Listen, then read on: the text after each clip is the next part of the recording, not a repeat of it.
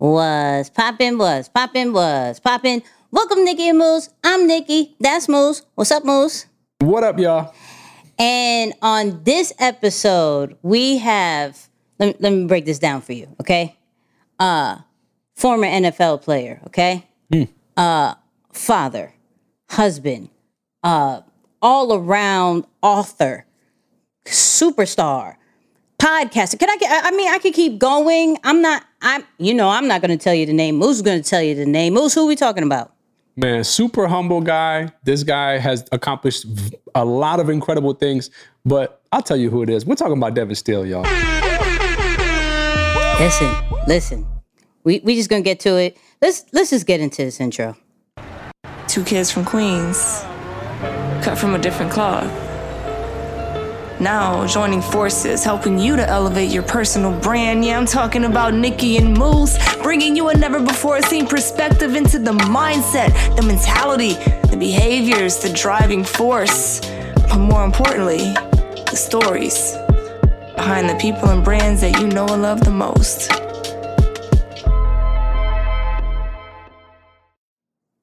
So before we get into this episode, you know I gotta tell you that this episode is powered by Ecamm Live, the #1 all-in-one streaming platform that allows you to stream now on YouTube, Facebook, Twitter, Twitch, everything, LinkedIn, all at once. Being able to do your podcast with audio isolations, everything from video with transitions to everything you need. Just You see Nikki and Moose, you see Ecamm. So if you want a free trial on us, 14 days, go to www.nickyandmoose.com/Ecamm for your free trial. And I got it right. You know what I mean? Good job. You know what I mean? But let's get into our guest of the day. First, let me say this. Can I say I was like, I don't think he remembers, right? But we had, oh man, what conference it was. I don't remember what conference it was. Okay. Take control. Shout out to you who remembers this, okay? So here I am with my little, this is before I had the camera, so I had the phone, right? So here I am with my phone, and I saw him, and I was like, yo, say something dope, right? And he says something dope next to his wife, and I was like, okay, let me fangirl real quick. All right, I got it, E. I got it. He's like, yeah, that's my guy. I was like, I got it, E. So let me bring him on. Let me bring on Devon. What's going on? What's poppin'? Not much. How y'all doing? Can't complain. Look, I'm gonna let Moose start this off because I'll ramble. Yeah, man. Listen. First off, and I think I told you before we jumped on. Of course, we're excited to have you on, but this is probably gonna be a really cool conversation because I don't know that. People who build successful brands often speak on them in the way that we hope to touch on this one. But before we get into all of that, man, for the people who might not know who you are, which is crazy, by the way. 3 people. Yeah. I mean, that is crazy. It's like if you don't know who Devon Still is, that's a problem. But let's just offer some grace, man. Tell us a quick background story on who Devon Still is. Yeah, man. So a lot of people know me from my playing days. I played college football at Penn State from 2007 to 2012. I was the team captain there. I became an All-American, the Big Ten Defensive Player of the Year. And in 2012, I got drafted 53rd overall to the Cincinnati Bengals, where I played there for 4 years. And a lot of people became aware of who I was and my family story when my daughter was diagnosed with stage 4 neuroblastoma in 2014, and I decided to use my platform as an NFL player to really raise awareness for families who were battling cancer in the hospital before we were even there, giving a voice to the voiceless. And then ever since then, we've just been on a mission to bring as much impact and value to the cancer community as well as other people who are facing any type of struggles in their lives. That's huge.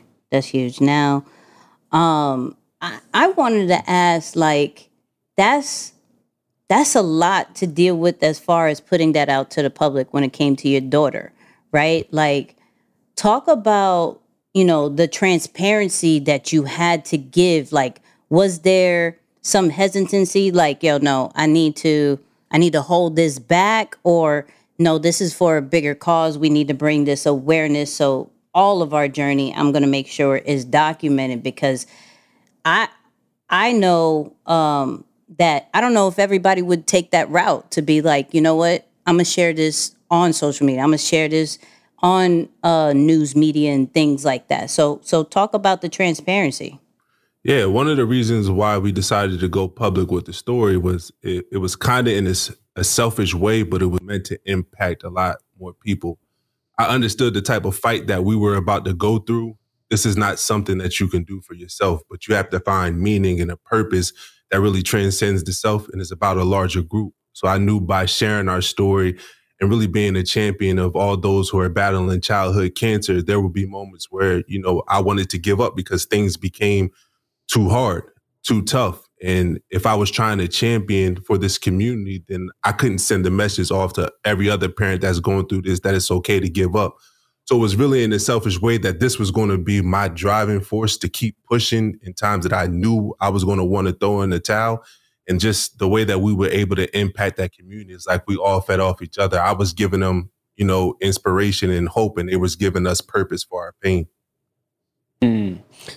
Man, it's incredible when you can rally behind a cause and make it about other people. And all of a sudden it starts to help you deal with the challenge, the trauma that comes with it, right? Because again, I can only imagine what it is to have your one and only child at the time face something like that. And of course you start thinking about not just her, but helping others as well. I want to ask you about that.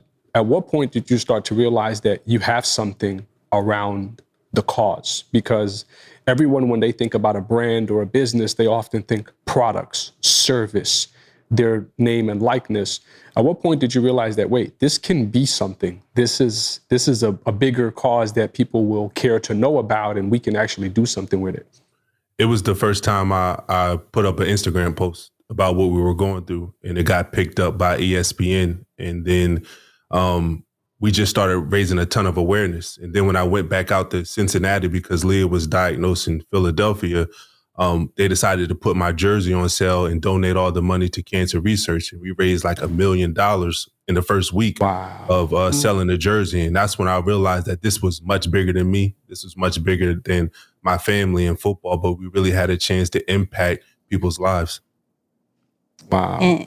And how has she, I guess, come accustomed to the fame that she gotten through her journey? Like, is she like over it? Like, look, I'm good now. Like, I don't want to talk about this. Or is she like, yo, this is my life. I don't mind it. This is what I do. Because, I mean, she's a kid. Right. No, she's definitely still an advocate. She loves doing things to really just give families hope. When we make visits to the hospital, just showing the kids that, you know, one, I used to be in the bed just like you, but look at me now. And you have an opportunity to do that too. But also sometimes she likes to pull back because she was identified as the girl with cancer. And as she got older and she went into remission, she didn't want to be known as the girl with cancer anymore. So she was trying to find ways to really just show other people what she was about and her other gifts in this world. That's dope. That's dope. Yeah, Dev, I want to talk about life after sports, especially for someone like yourself as a pro athlete. You know, you have a lot of different options, but you made that the choice of where you want to dedicate your time and energy. And I'm sure it's expanded today. Of course, we're going to talk about the podcast here in a little bit, but can you talk about maybe some of the challenges that you dealt with when you were trying to transition from walking away from the NFL? You know, that's a lot for some people. It was tough. And one of the reasons why it was tough for me, and I think for a lot of professional athletes, is our identity is tied up in our sport. And when we can no longer play that sport, we feel like our lives don't have any value. Coming from the inner city, you know, everybody always used to live by the saying, live fast, die young, because they didn't really feel like their life had any purpose. And the first time that I felt like my life had purpose is when all these college coaches started coming into the inner city and coming to my school, begging me to come play for them. Because before, when we was broke, we were struggling. Nobody was coming to help us. And now all of a sudden I get good at football and they're like, come play at my school. And that was the first time I felt like my life really had value. And I tied my identity up in that. So when I made the decision in 2017 to walk away from the sport, it was like, man, where do I find value now? Because I think that everybody's looking for belongingness. We want to feel like we're adding value and we want to feel like we're being valued. And I didn't know how I was going to find that after sports. So I took a couple months off just thinking about what I wanted to do. Because I remember Myles Monroe once said that, you know, you're born with certain gifts and sometimes you get put into a cage and that doesn't stop your ability to fly like a bird. It just limits it. And I think that football really limited to, you know, what I thought about myself, what I believe my value was to this world. So in a sense, retiring was opening up that cage, but now I had to learn how to fly again. I had to find out what my true gift was and not just my talent. So that took a couple of months for me to do. And then, you know, I decided to just dedicate my life to trying to impact people because I realized that I had a gift to motivate people. I had a gift to really touch the hearts and the souls of people. And I wanted to use that for good. Mm. Who was some of your mentors or even just books that you read that helped you through that transition out of the NFL to have your own kind of identity? Because I think there are certain people, not just athletes, but just like military, going back into civilian world. And it's like, that's a culture shock. So who or what helped you through that? It was tough because I went through a dark time because when Leah was going through cancer, there were a lot of people that didn't show up in the way I thought they would show up. Like perceived support means more to your well-being to actual support because when you actually go through things and people are not showing up the way that you thought they would, it hurts. So I kind of like isolated myself because I didn't know who to trust. I didn't know who would really be there for me in a tough time. So when I made that transition from the NFL, I really relied on my family and everything that I did was just through YouTube learning. My last year in the NFL, when I signed with the Texans, before the season started, I had made a vision board that said I wanted to go back to school and get my MBA. And I ended up having a Lisfranc surgery 2 weeks into the season. And my football season was done. And in my mind, I knew it was done. And I decided to act on what I put on my vision board. I went back to get my MBA because I remember when I was in college, I used to listen to E.T. a lot. And he was like one of the reasons why he went back to school was because he needed to learn how to speak the language of the masses. So I wanted to go back to school because I knew I wanted to work with companies and speak about resilience and overcoming challenges. So I went back and I got my MBA in leadership. And then I just did a lot of self-development, reading every book that I could, reaching out to mentors, reaching out to people who can put me on the right path so I don't feel like I'm just keeping busy. Because, you know, Denzel Washington said all movement is in progress. So I wanted to reach out to people who can really put me on the right path. And I was lucky enough to be able to build up relationships in the NFL because a lot of people think that the best thing that comes from the NFL is the money. It's really not true. It's your access to certain people. And when you take advantage of that access and you build relationships, whether the money dries out, if your career don't go the way you want it to, you can rely on those relationships to help create new avenues for you. So it was a lot of people that really poured into me. So good. Mm. Yeah, I don't know that everyone knows this, but I think you are on the intro of one of the mixtapes. Am I right about that? I think so. In one of the mixtapes, it's your voice where I think you're introducing E and you're talking about, was it overcoming a broken leg or something like that? Yeah, I think so. Yeah, I think it was from when I went back to visit my high school, because when I had made it to the NFL, I had went back to my high school to speak and E just happened to be there. And I had knew E because my senior year in college, I just started going on YouTube and I was listening to all the motivational stuff. I had never did it before that year, but I was listening to Ray Lewis. I was listening to E.T. every night and before games. And I don't know, it just gave me a different perspective, right? Going into that last year, it's your last chance to really make things happen and make it to the NFL. So when I went back and I walked into the cafeteria, he was sitting there and I'm like, yo, what are you doing here? Like, I just saw you on Thank God It's Monday and now you're sitting inside the cafeteria. And he was like, yo, I want you to come up on the stage with me and speak. So we did that and we were able to build a relationship from there. Dope. Okay, so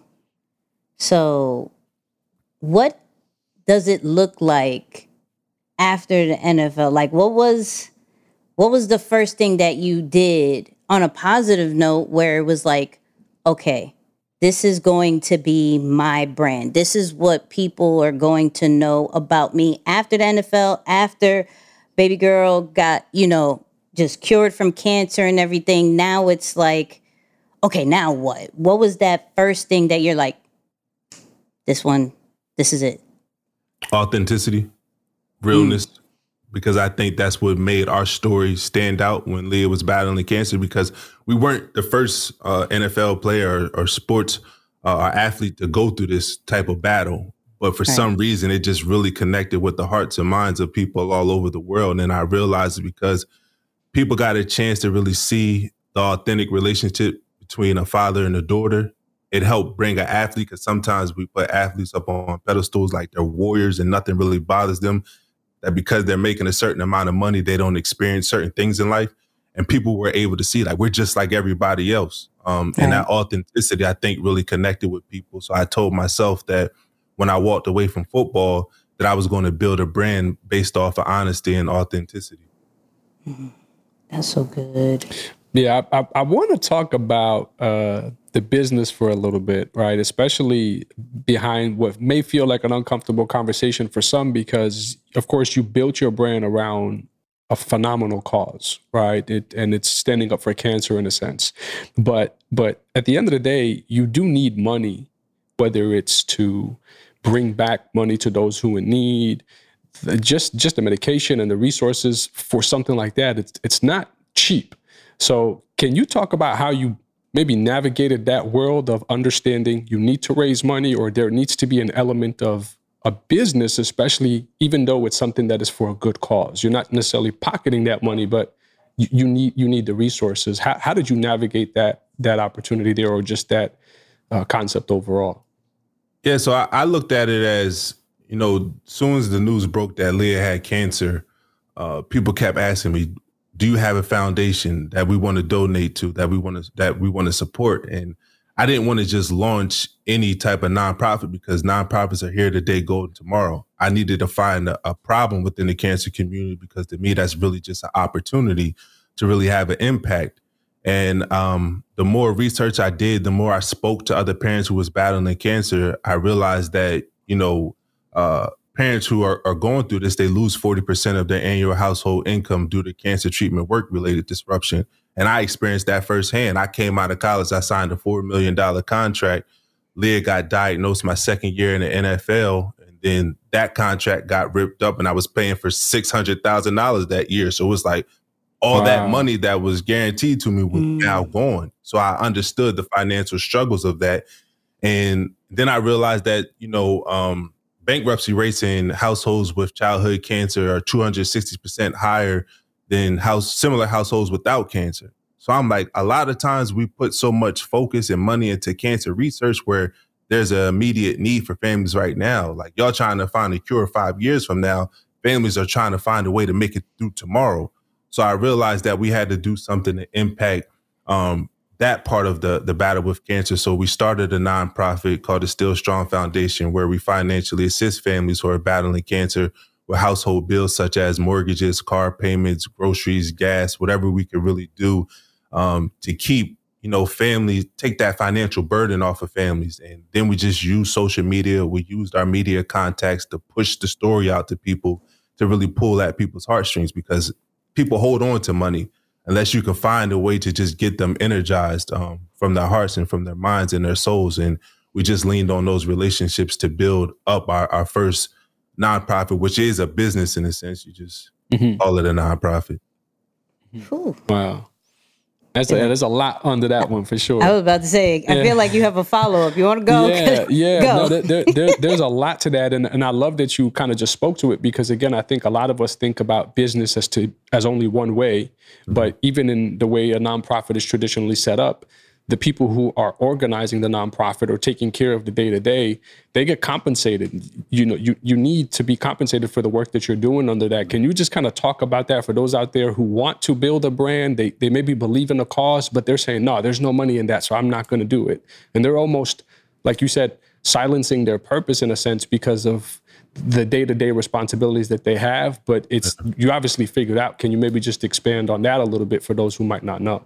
Yeah, I think Wallace said it his best, it's money everywhere. There's money in everything if you really add value to it, because that's what people pay you for. That's what people give you money for, the amount of value you add to the world.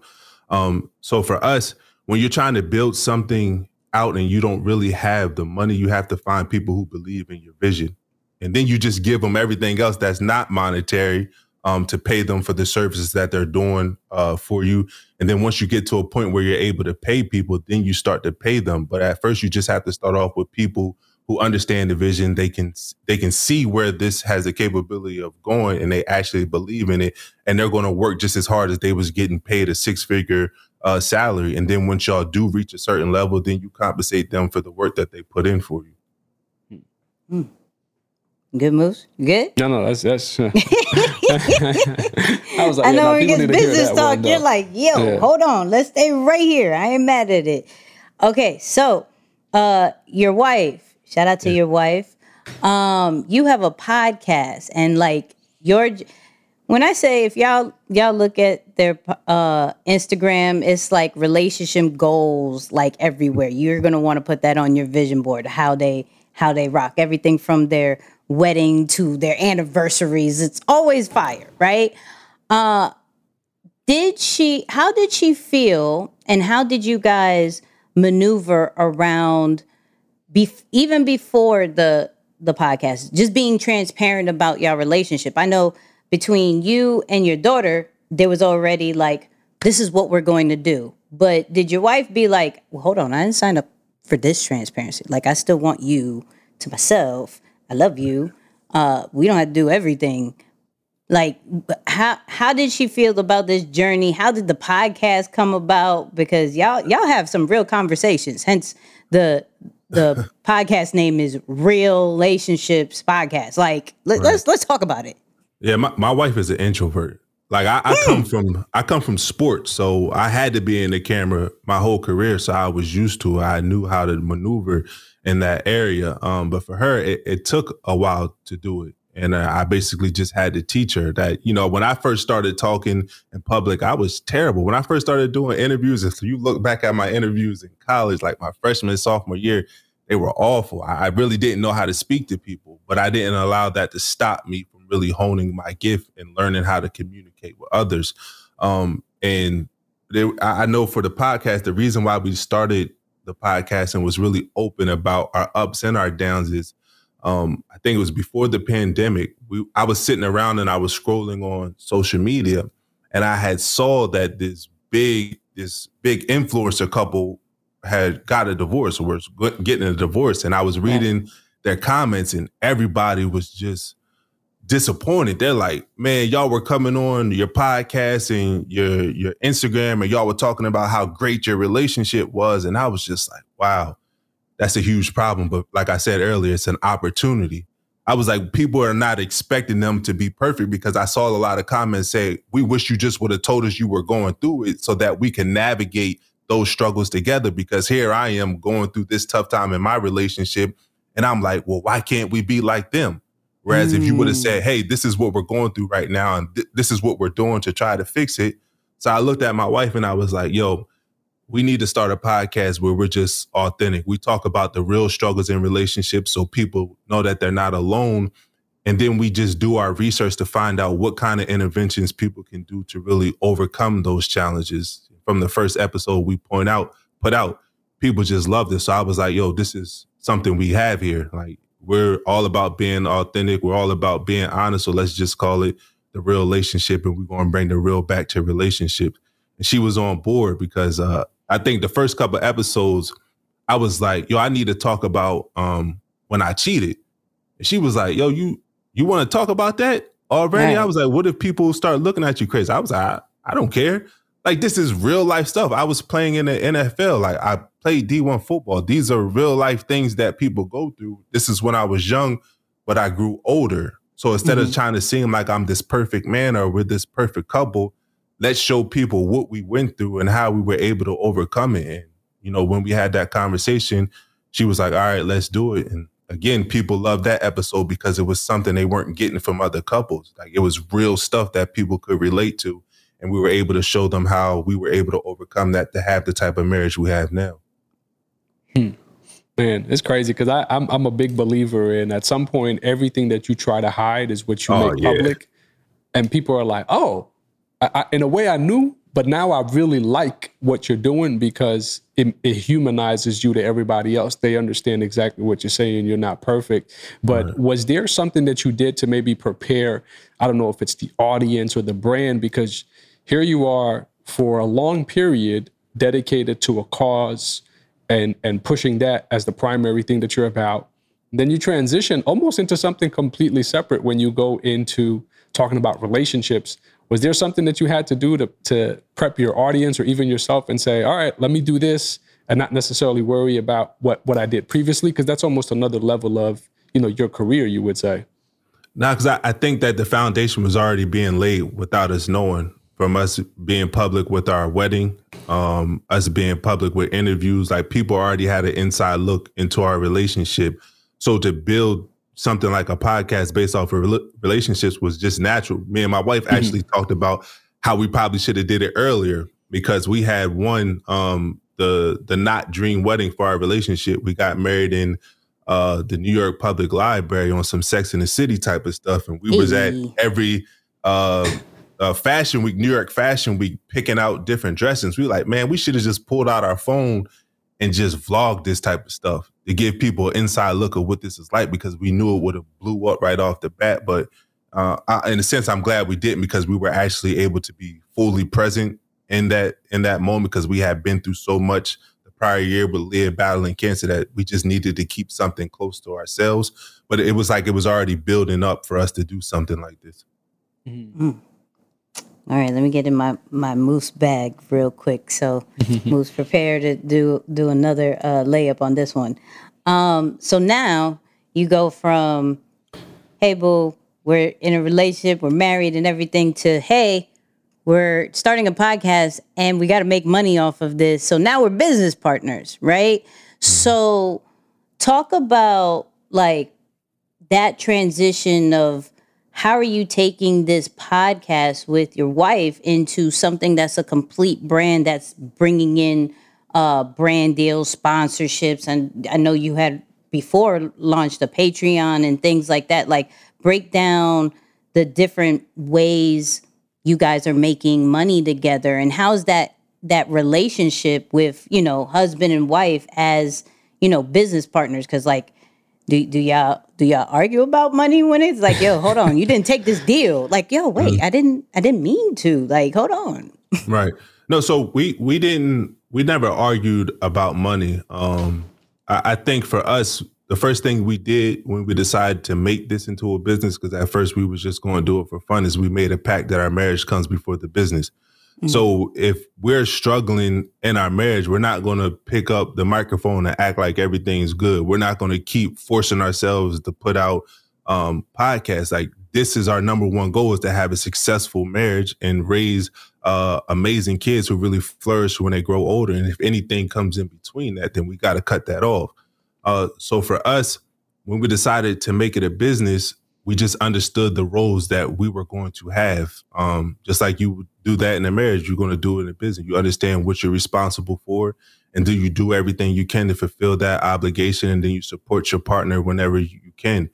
And then for us, we really didn't start taking money until we were 2-3 years in, because I think sometimes people just, they try too fast to start making money off their gift when they should just be putting it out for free.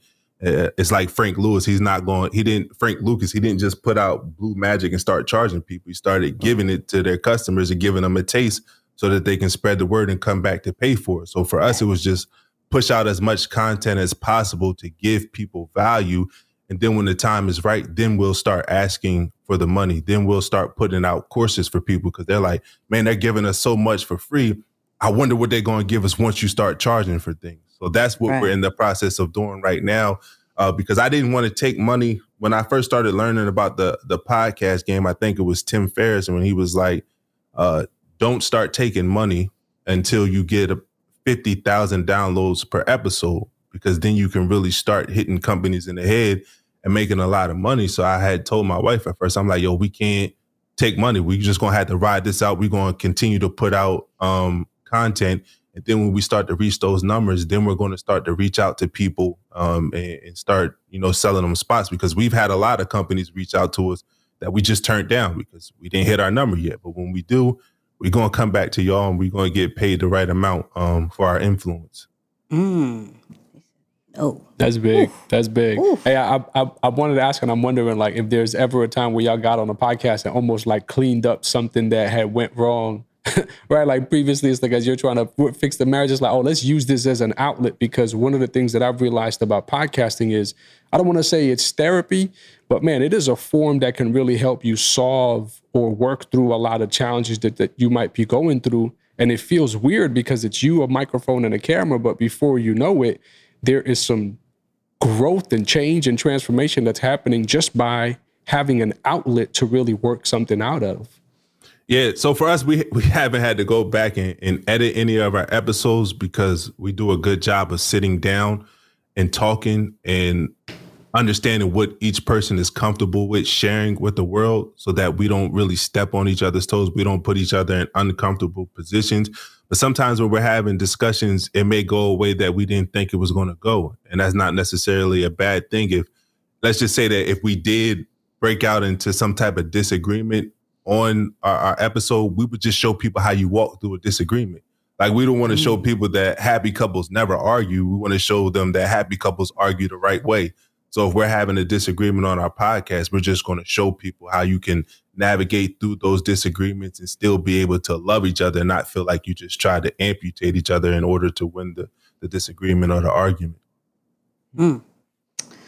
Okay, let me get in my bag real quick. So your Instagram, right? Mm.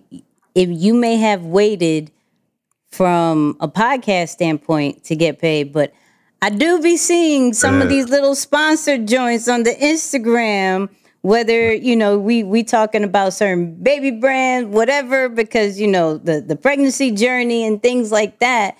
How do you maneuver around saying yes, saying no when it comes to your social media? Yeah, that's why I can say no to the podcast, because we make enough money off of Instagram and social media. Talk about it. Talk about it.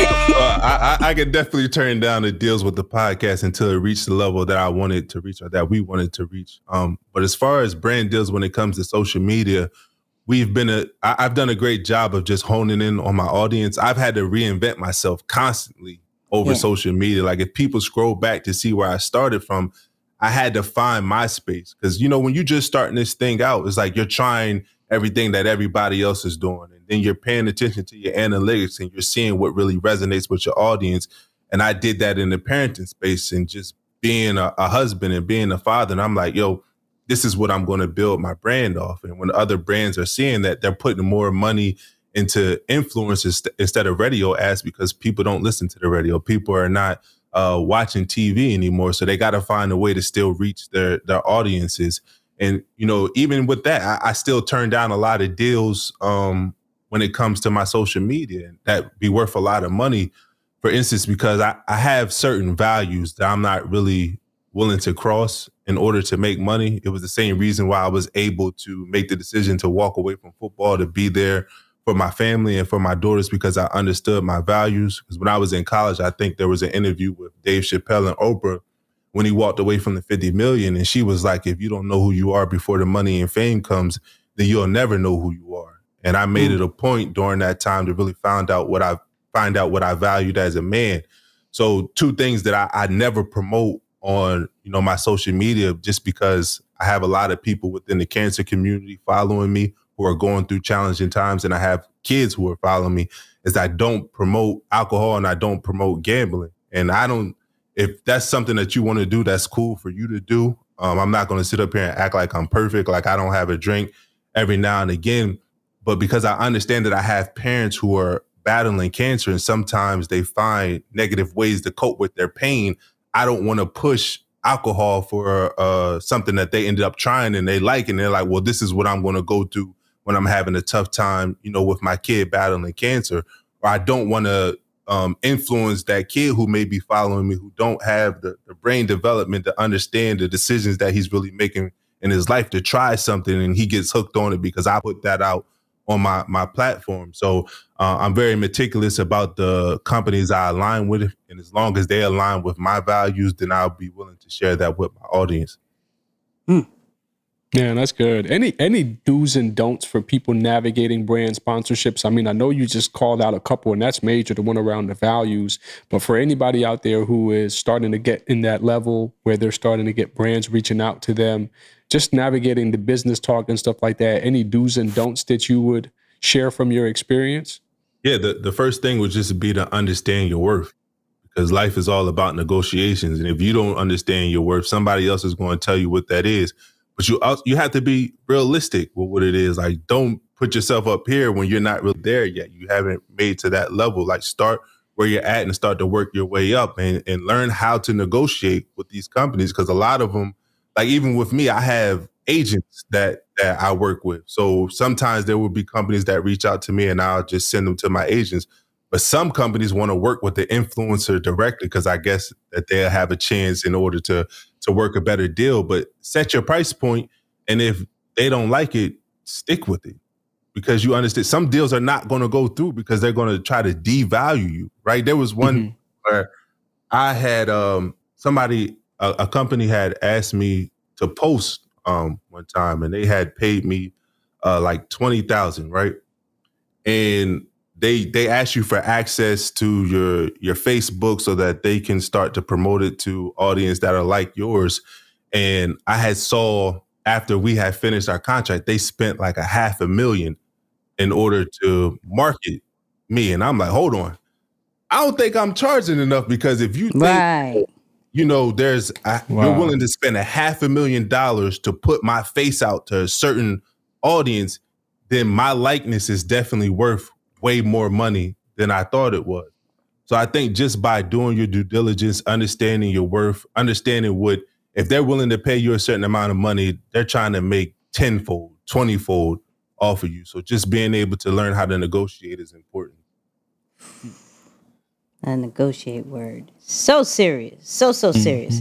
So I have and Moose, I want to kind of do this every time we got an interview. I got a random question, right? But it always changes. So what is your definition of success? I think everybody has their own different vibe with it. And so for you, what does success look like?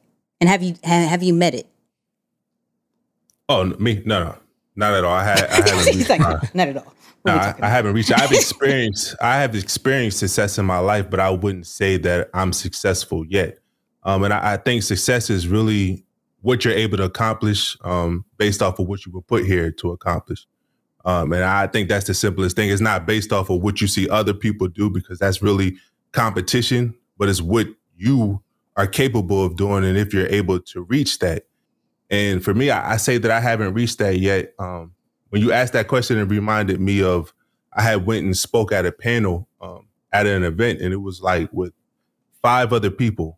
And at the end of the event, somebody from the audience got up and it was like, can each of you talk about the moment you realized that you were operating in your greatness and you were successful? And I was on the right side of the panel, and I told them to start on the left side of the panel because I didn't want to be the first one to talk. I like to process my thoughts before I speak. And I just started to listen to the other 4 panelists talk about how, you know, they was operating in their greatness in the moment that they knew it.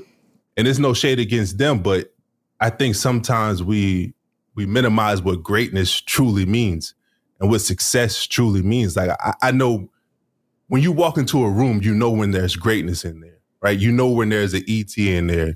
You know when there's a Serena Williams, a Michael Jordan, right? A Maya Angelou. Like, you know when you're in a room full of greatness, and it's not going to be often that you're in the room full of people who are just great, who have mastered their craft and reached the top pinnacle. So I was listening to all them talk, and when they passed the mic to me, I looked at the crowd and I was like, I haven't started operating in my greatness yet, but y'all will know when I do. And the panelists looked at me like, oh, like, darn, I should have said that because now I'm not fully there yet, but I felt like I had to say that to these people because I'm on the panel and they want to hear certain things from me. But I think it's dangerous when you feel like you have already become successful and you feel like you're already operating in your greatness that you pull back some. But I still have a lot more that I can accomplish. And as long as I'm real with myself, I'm going to eventually make it there, but I just have to take it in stride and I have to be able to celebrate the small victories on the road to greatness. Such a fire. Wow. Wow. See? Yeah, man, you kind of stumped me with that. I don't know that I have any follow-up questions after that. Sheesh, it kind of put me on my heels. That was incredible. No, man, but I do want to just take a moment and say thank you. To be honest with you, it's rare that you come across someone who, against society standards, has accomplished a lot, but is humble, is driven, is focused, and is still working after other ways or looking for other ways to become better. I know you're, currently pursuing an advanced degree now, again, in addition to... I'm done. Hey. I graduated in May. I'm done. No more school. That. So, all right. So, well, yes. You know what I'm saying? But again, it just goes to show, like, constantly still working. So for that, man, just wanted to say thank you. Thanks for setting a great example. Thanks for, of course, being open and sharing this conversation with us here. This was dope, man. This was a deep convo. Like, low-key, hey. This was pretty deep. I'm not going to lie. Yeah. I got one more question. I got one more. Three books that has helped you with branding and business. Three books. Branding and business. Yep. Let me look at my shelf because I got these books are not just for look. Listen, that's why I had to say it. I was like, oh, he got books. Yeah. So let's talk about it. The first one would be Soar by T.D. Jakes. I think it teaches a lot of great principles about business, about how you hone in on your gift and you really just take it to the next level. So I would definitely recommend that. The second book will be Think and Grow Rich, because I think that a lot that has to do with business has to do with personal development. And if you don't really understand money, then you're not going to be able to make money. And if you do make money, then you're going to spend money too fast, and which is not going to be sustainable. So I would definitely start with those two books. And then final one. The Effective Executive.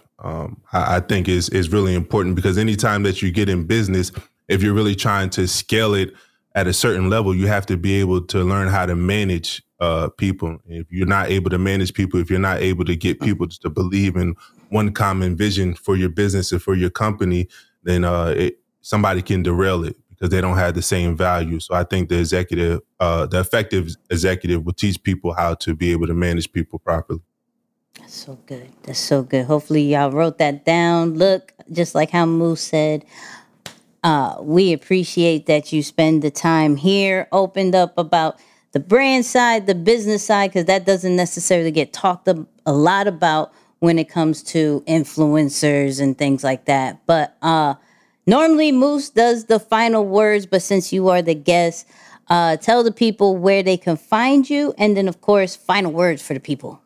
Yeah, so they can find me on Instagram at Still in a Game or Real Relationships Podcast, or you can visit my website at devonstill.com. And if it was the final words that I would leave for people is don't become a prisoner of your past. There's a lot of, like I said earlier, there's sometimes I allowed football to put me into a cage and I didn't really understand my potential. Specifically in undergrad, I had, graduated from Penn State with a 2.0. I did the bare minimum, but as I got older, I got wiser and I really challenged myself. And I went back to school to get my MBA and I graduated with my MBA with a 3.4. Then I went back to school again at Ivy League at UPenn to get my graduate in positive psychology. And I almost graduated with a 4.0. And I was only able to do that because I never allowed myself to become a prisoner in the past. And I used to always tell my daughter, because she's in advanced math right now, and she's scared to death of math, and she's scared of failure. And I will always try to tell her that I don't think that people are really scared of failing. They're afraid of what failure means to them, because we make up stories in our mind about what it means, when failure should not be about the person, but it should be about the process. So if you failed in your life before, then that doesn't make you a failure. That means you have to look back over the process in which you took and learn how to adjust that process so that you can reach a level of success.